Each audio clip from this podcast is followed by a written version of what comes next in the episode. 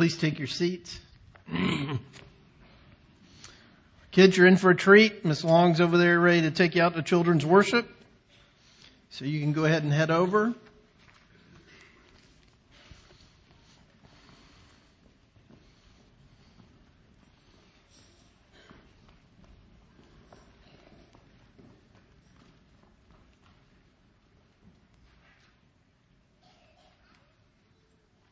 So the rest of us are going to uh, look at the parable that's printed in the bulletin, Luke chapter 19, uh, verses 11 through 27.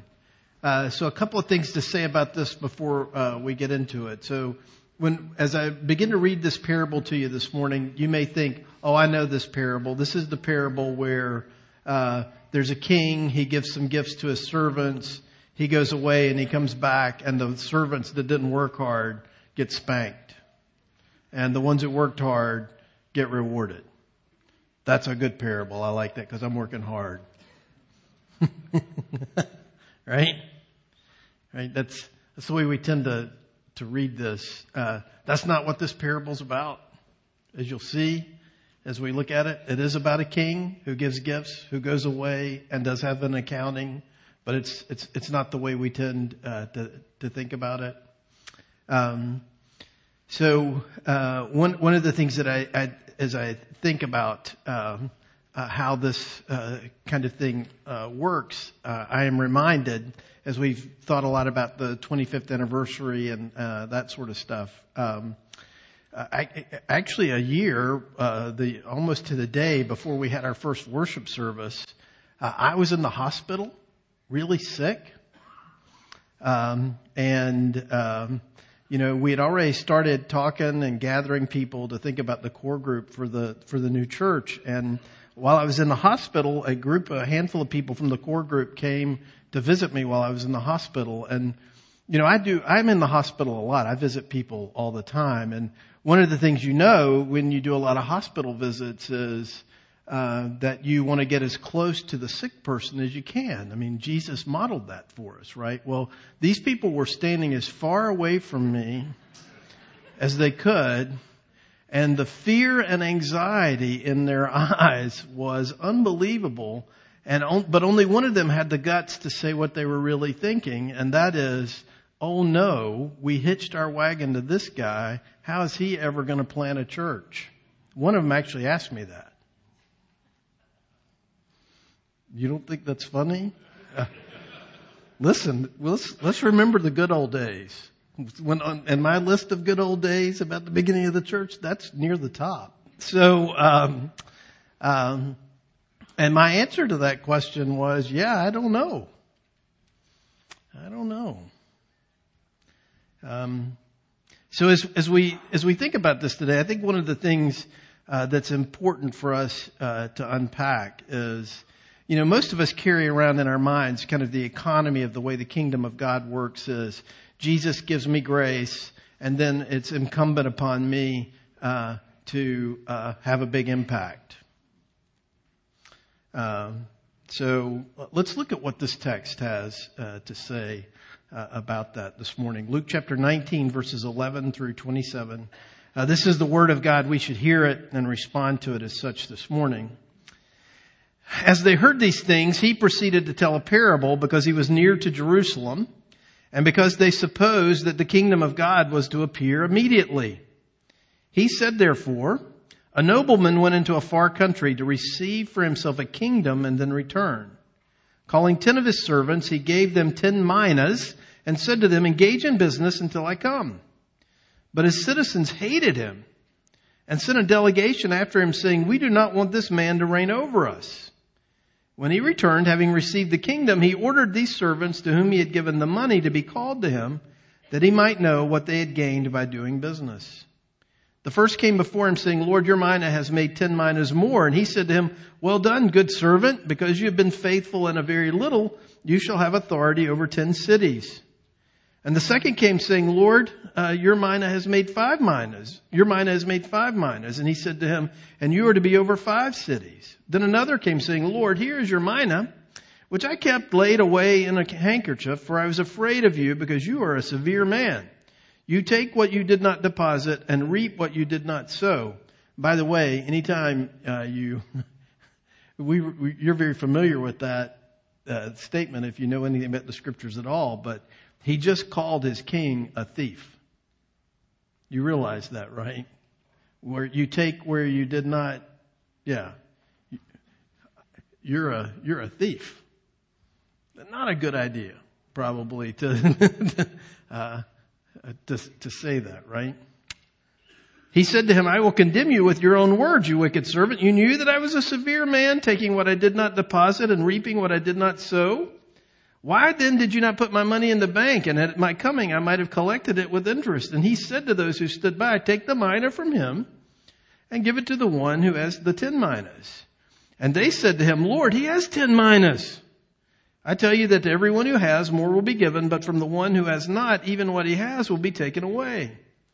But as for these enemies of mine who did not want me to reign over them, bring them here and slaughter them before me. Any, any uh, parable uh, and text that you read before the holidays that ends slaughter them before me is uh, just warms your heart, doesn't it? So, uh, what a what a crazy parable, right? Now, part of the problem with this this parable, one of the things that we have a problem with reading it is we are Western Americans, right? We we m- many of us are, and our worldview is shaped by capitalism. And I am a thoroughgoing capitalist. I believe in, in capitalism. And the reason why I believe in capitalism is I believe it is the system that helps the most people flourish. Right? And so I think, I think, uh, uh, you know, that's, that's a good thing. But the problem is we read this and we're like, oh, I know how this works. Shareholder value, right? Uh, I've been given this thing and I need to get out and I need to kill myself to get uh, enough built up so that when there's an accounting, I can say I've, you know, I've been productive, right? I've had impact. Uh, I made a difference. And all of those things are good and valuable as far as they go. and there are certain places in the Bible where that tends to be the message. This, that's not the message necessarily of this parable. And so as we look at it this morning, I, I, don't want you to walk out of here saying, you know, Jesus is good to me, and I, even though uh, he's good to me based on his grace, uh, I better pay him back.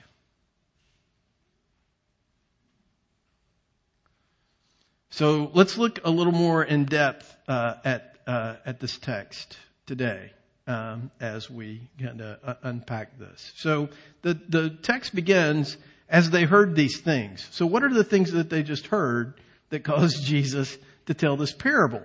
Well, Jesus has just been to Zacchaeus, uh, uh, his house, and we know that, you know, Zacchaeus was a wee little man, a wee little man was he, and he climbed up in a sycamore tree, and Jesus came by, and Jesus said, today I am uh, gonna eat at your house. Uh, we hear this, we love this. And I've said this before. Zacchaeus is not threatening to us. If you lived in the village with Zacchaeus, you would hate him. Because Zacchaeus is a bad man. He steals. He takes taxes. He steals. And everybody in the village hates him. Okay? They don't hate him because he's really misunderstood. they hate him because he's a thief and he's, he's a bad man, right? So Jesus comes and shows the bad man grace. He's always doing that and it never works the way I want it to. I want Jesus to tell Zacchaeus to come out of the tree and, you know, go, I don't know, just go away. But Zacchaeus, in response to Jesus' grace, repays what he's stolen. And Jesus looks at him and says, today salvation has come to this house since he also is a son of Abraham for the son of man came to seek and to save the lost. Hearing those words, Jesus tells this parable. Now, now, isn't it funny, right? It says, and as they heard these things, he proceeded to tell a parable because he was near to Jerusalem and because they supposed that the kingdom of God was to appear immediately. In other words, hey, you know, if, if, um, Jesus is, a, is on his way to Jerusalem and he can say this about Zacchaeus, a son of Abraham, uh, that grace has come to his house, you know, then we're on our way to Jerusalem. We are about to celebrate the Passover. We are about to see the kingdom of God come. We are going to be impact people. We are going to see our significance go up dramatically. We're going to matter and our nation is going to matter. And it's going to happen right away. Jesus is about to do this. And so they're fired up about that. And Jesus is like, okay, let me tell you this parable to kind of calm everybody down. Let me put, let me, let me, let me slow you down a little bit here. So next slide, please. So, uh, what happens to us is, is that we are always scrapping for our significance and our importance to be evident and made manifest in and through our activity and the things that we do. And, you know, listen, there are some of you, you know, who are all about your impact and some of you are all about making a difference and that sort of thing, and that's fine. But I am here to tell you today that the economy of the gospel of the kingdom of God is different from that. Your significance is yours today. Period. If you're in Christ. Uh, Randy Nabors, a friend of mine who uh, is retired now, uh, he started uh, the whole New City uh, Church uh, movement. I worked with him years ago, several summers in Chattanooga, and he wrote this this week. And I think this, you know, you can you can say these things when you're retired because no one can fire you. Um, if we don't find our significance in the blood and righteousness of Christ, we're looking in the wrong places. Okay, that's good. That's good. Uh, if we don't seek the glory of Jesus more than our own, then we are glory thieves, idol worshippers, and ingrates. Woo! If we don't find our identity in being a son of God seated with Christ in heavenly places and a joint heir with Christ, we are settling for cheap change. Right? So what the disciples want is something quick to happen, something where they suddenly are recognized and viewed and that their suddenly, uh, their significance has swollen dramatically because Jesus is on his way to Jerusalem. They know the Passover's coming. Now would be the strategic moment for them to get to be, uh, uh, the leaders of their nation, to throw off the Roman yoke, to make things, uh, the way they really want them to be. And so they're thinking, next slide, if salvation can come to this loser, Zacchaeus, then it certainly means something for us and our nation. Passover's coming now might be the time. Right? So that's exactly what they're thinking and that's what they're gearing themselves up for. So Jesus tells them this parable to put a giant wet blanket over their ambition. To redirect them, to change their orientation and the way in which uh, they're uh, uh, thinking about this. Now, we read this and, and, then the way we tend to, to read this is kind of pat, to pass over the detail about this king, this nobleman, right? It says went into a far country to receive for himself a kingdom and then return. Uh, he calls his ten of his servants. He gave them ten minas and said to them, engage in business until I come. We missed this verse, verse 14, but his citizens hated him and sent a delegation after him saying, we do not want this man to, re- to reign over us. We kind of like, well, that seems odd. Well, the fact is, if you were a first century Jewish person, you would know exactly what Jesus is talking about. Because this has already happened twice. The Herods, uh, I, I, won't get into Archelaus and all these other names, but there are two guys from the family of, of Herod who had done this exact thing. They wanted to be in charge in Jerusalem. And the way you got to be to be in charge in Jerusalem is you would go to Rome and you would say, hey, make me in charge of this little part of your empire and I'll do that. And then you go back. Well, so of course the Herods, not, not well liked, you know, they, um, they go and of course a delegation would follow after him and say, don't pick that guy. He's terrible. He's awful. So Jesus is using a, a thing that happened that everybody sitting around would know exactly what he's talking about. Except the, the, the thing that's going to be crazy about this as they think about the parable is instead of him talking about Herod and the, and the character who's like Herod, it's Jesus. Right? So he goes away to go to Rome to get the Romans to say, yeah, you can be the boss of this little part of real estate of this uh, in the world. Uh, but his citizens hated him, right? Uh, it's funny to me to, to read the history of, you know, people that say we won't have this man uh, to reign over us. You know, that uh, probably the most well known of those is, you know, President Abraham Lincoln when he was elected, uh, because he was tall and gangly, you know, the word was, we don't want this monkey to reign over us. People said that then, right? So it's not, it's not an un, un, uncommon uh, thing at all. So, next slide. So, uh, as the man prepares to go away, as the nobleman prepares to go away, he calls his uh, ten of his servants and he gives them these minas, which is about a hundred days' salary. So it's not a gigantic gift, but hundred days' salary is pretty good. I'll take it. You know what, you guys? If you guys go away and give me a hundred days' salary, I'd be okay with that, right? So uh, so the fact is, it's a it's a it's a generous gift, and unlike the way we tend to think about it, they're based on grace. Everybody gets the same thing. Everybody gets the same generous gift. Um, it's not based on somebody's potential or somebody's ability or that sort of thing. They're just simply gifts that are given to his servants, right?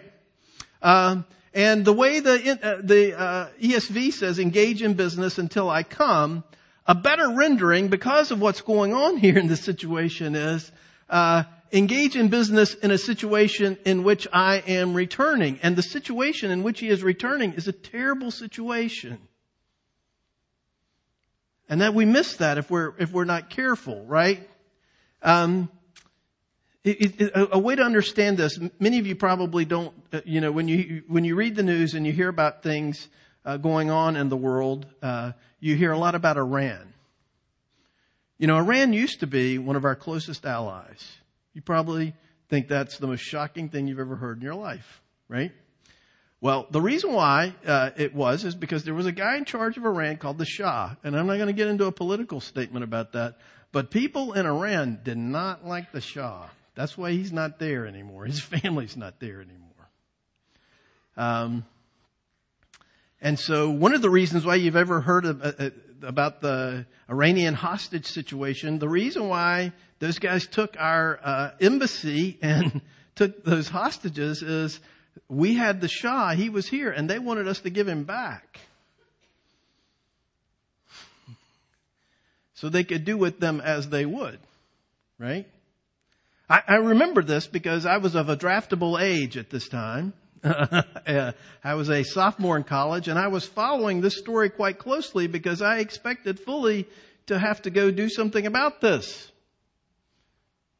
It was, uh, it was an unpleasant, it was an unpleasant time, right? Well, just imagine, right? This, this, the situation here is the Shah, as he gets ready to get on his gold-plated airplane to fly out of Iran, he says to ten of his servants, here's some money. And while I'm gone, open a business and tell people that you opened this business in my name while I'm gone. You see, what we read about this is we, we forget that the, the, to identify yourself with the nobleman in this parable is fraught with danger. There are people in the country who hate him. And if they hate him and they can't get to him because he's gone, while you're here doing business, exercising what he's called you to do in his name with his gift while he's gone, people are not going to like you. They're going to want to kill you. They can't get to him, but we can get to you. Right? So all of a sudden, you know, this begins to kind of change the orientation, the way in which we, we think about this. So what does faith look like in uncertainty? What the, what the, uh, the nobleman is asking his guys to do is is risky, really risky. Uh, because they're to do this in a context of danger, in a context where, where people are like, you know, we hate the nobleman. Next slide.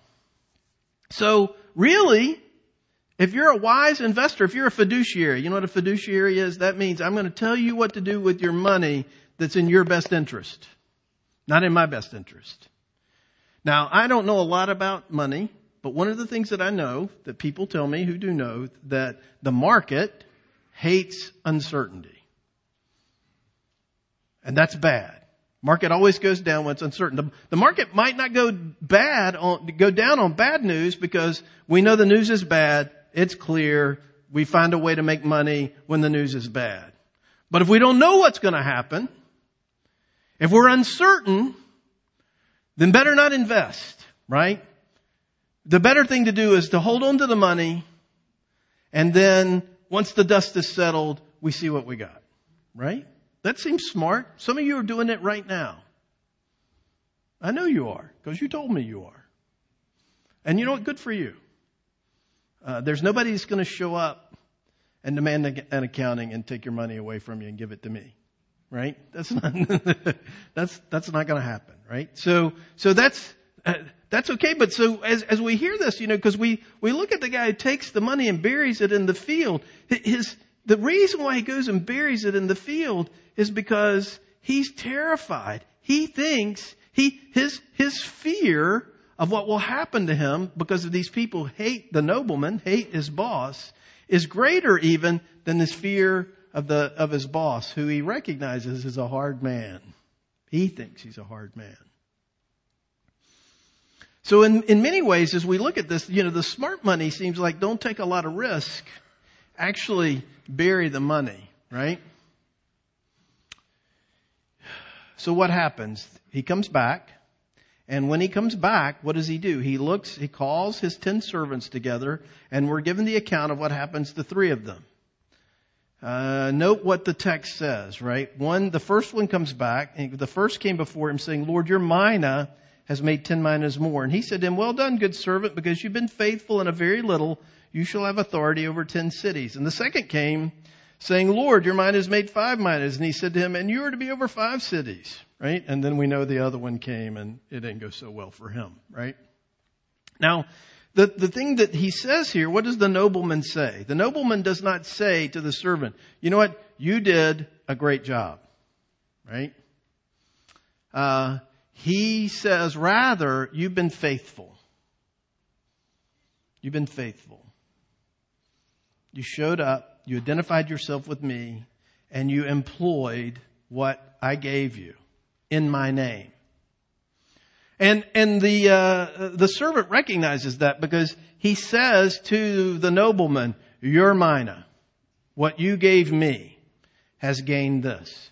He does, he takes himself completely out of the, out of the scenario. It's like, it's not that, it's not that he was, was great or that he was uniquely gifted or he did anything like that. He simply recognizes that he's been given a gift and where he is and the place where he is, he identifies himself with the nobleman and does what the nobleman's called him to do.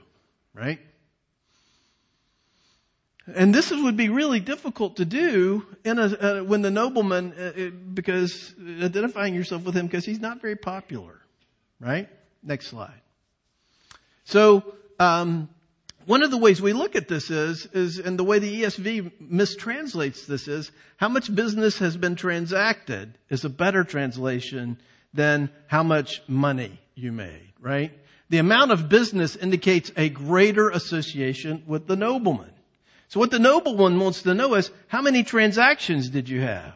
How many opportunities did you have to bear witness to my name, to let people know that you are connected to me, that we are joined together? And so, so the, the issue is not so much were you shrewd, were you a shrewd investor, but were you doing in my name what I asked you to do before these people?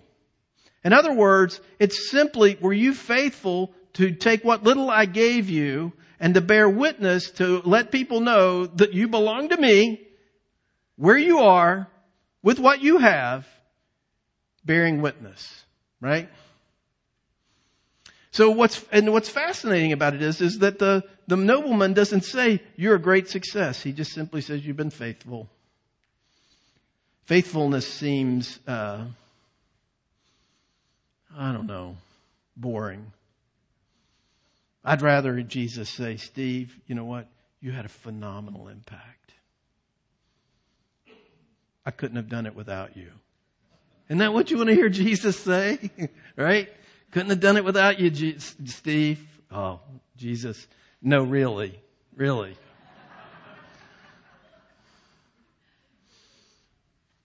Listen, there's nothing wrong with passion.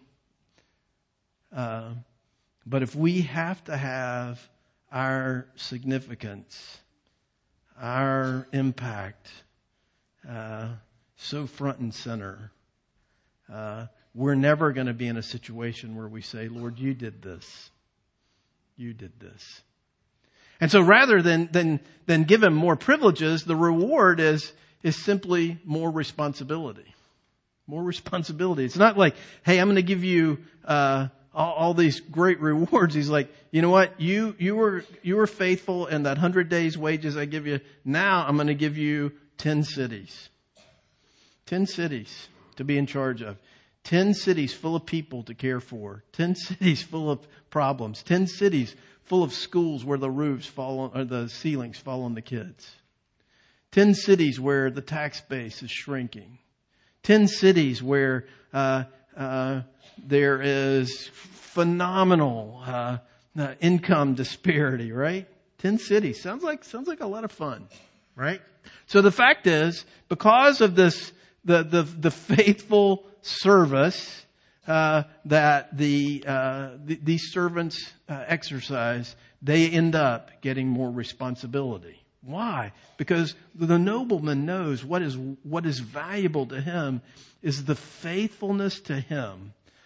As, as these guys associate themselves, identify themselves with the nobleman, that's where their impact comes from.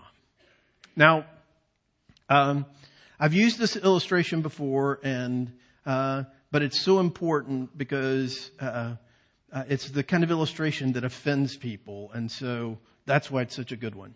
Um, listen, in a hundred years, no one's going to know you were here.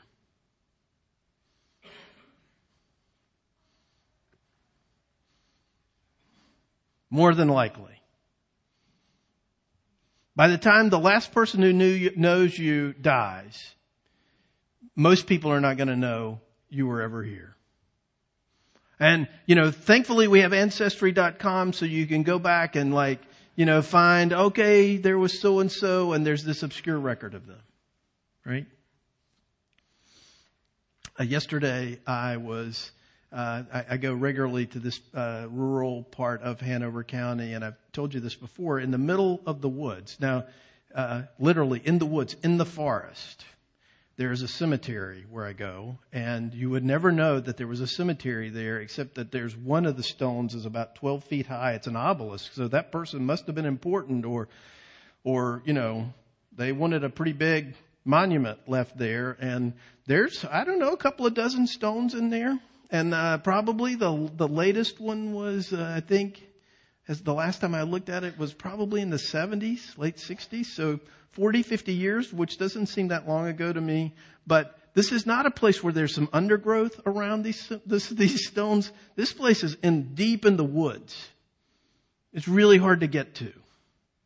Uh, you have to. Uh, I only have access to it because I pay money and I know the uh, the uh, uh, the way to unlock the gate. So, which tells me nobody goes to visit those graves.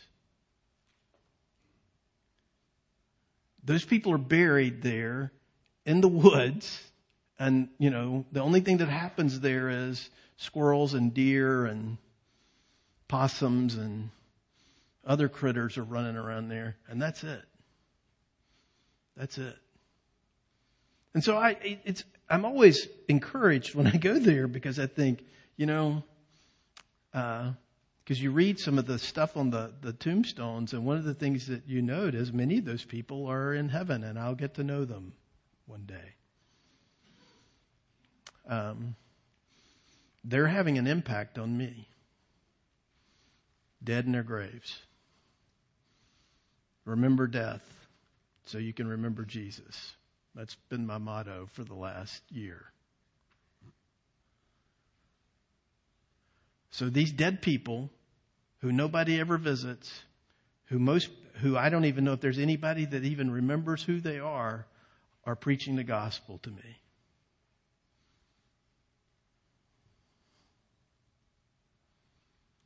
Right? That's taking your mina and identifying with Jesus and letting the chips fall. Um, that's hard for us because we like to think uh, in some sort of profound way that we are going to beat this and that we are going to be uniquely impactful. Jesus is uniquely impactful, and he sees to it that he uses us, giving us gifts, giving us grace, giving us significance, giving us a place and a name and a future and a destiny. And we simply bear witness to that in a hostile world by saying we identify with him and he with us.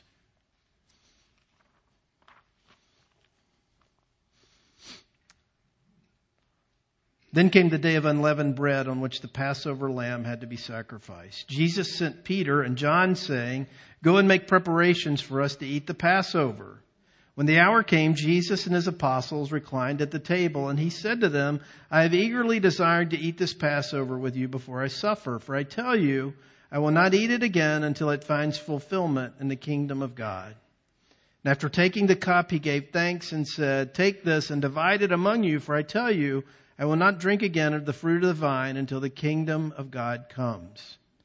And he took bread, gave thanks, and broke it, and gave it to them, saying, This is my body given for you. Do this in remembrance of me. In the same way, after the supper, he took the cup, saying, This cup is the new covenant in my blood, which is poured out for you. And I assign to you, as my Father assigned to me, a kingdom that you may eat and drink at my table in my kingdom. Let's use this uh, prayer of confession. Lord Jesus Christ, by your steadfast love and atoning sacrifice, you took our place and proved yourself to be the friend of sinners. You were punished that we might be pardoned and broken that we would be made whole. In your resurrection, you demonstrated your power over our sin, death, and our enemies. While we await your return, we have been weak in faith and anxious in heart. In our rebellion and restlessness, we have sought peace for our souls where there is none to be found. And apart from you, we find ourselves fearful, alone, tired, and worn. Forgive us, Savior. Renew our trust in you and restore to us the true rest you alone offer. Amen.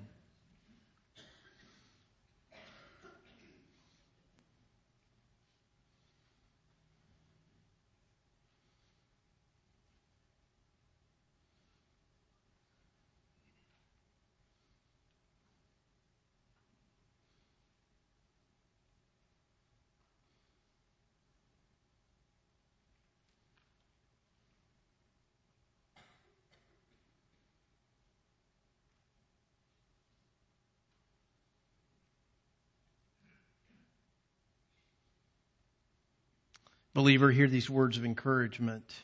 For if while we were enemies, we were reconciled to God by the death of his son, much more now that we are reconciled shall we be saved by his life. So the scriptures tell us on the night in which he was betrayed, the Lord Jesus took bread and he broke it, just as I do now ministering in his name, and he gave it to his disciples.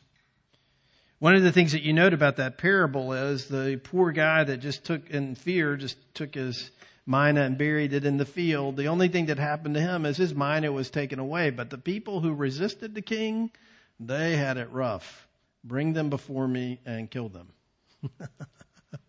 uh, the parable doesn't tell us whether that happened or not, but it does tell us uh, the life and death uh, importance of whether we identify uh, with Jesus Christ or not, right? That, that really matters. And if you're still struggling today about uh, uh, your impact and the fact that you demand uh, that you have uh, and be recognized and seen uh, as someone who has impact, well, you know, let me let me just tell you one thing I've observed about our congregation over the last 25 years is uh, that there are a group of people who have been a part of our congregation who have been phenomenally impactful. And, and, and brought about renewal and change in profound ways, unique ways, ways that reverberate in the lives and the hearts of people even today. And they did it, many of them, without ever saying a word, literally. And what I am speaking of, who I am speaking of, are uh, the infants that we have lost as a congregation. The ministry and the impact that they've had reverberates in ways that we cannot calculate their witness to the grace and the mercy of God is profound and probably more impactful in many ways than all of the flailing around that most of us give ourselves to. It's amazing. Amazing. Um, how profound it is for us to be able to see a child who maybe barely drew breath as a witness to us to the power of the gospel, the nobleman who will come back, right?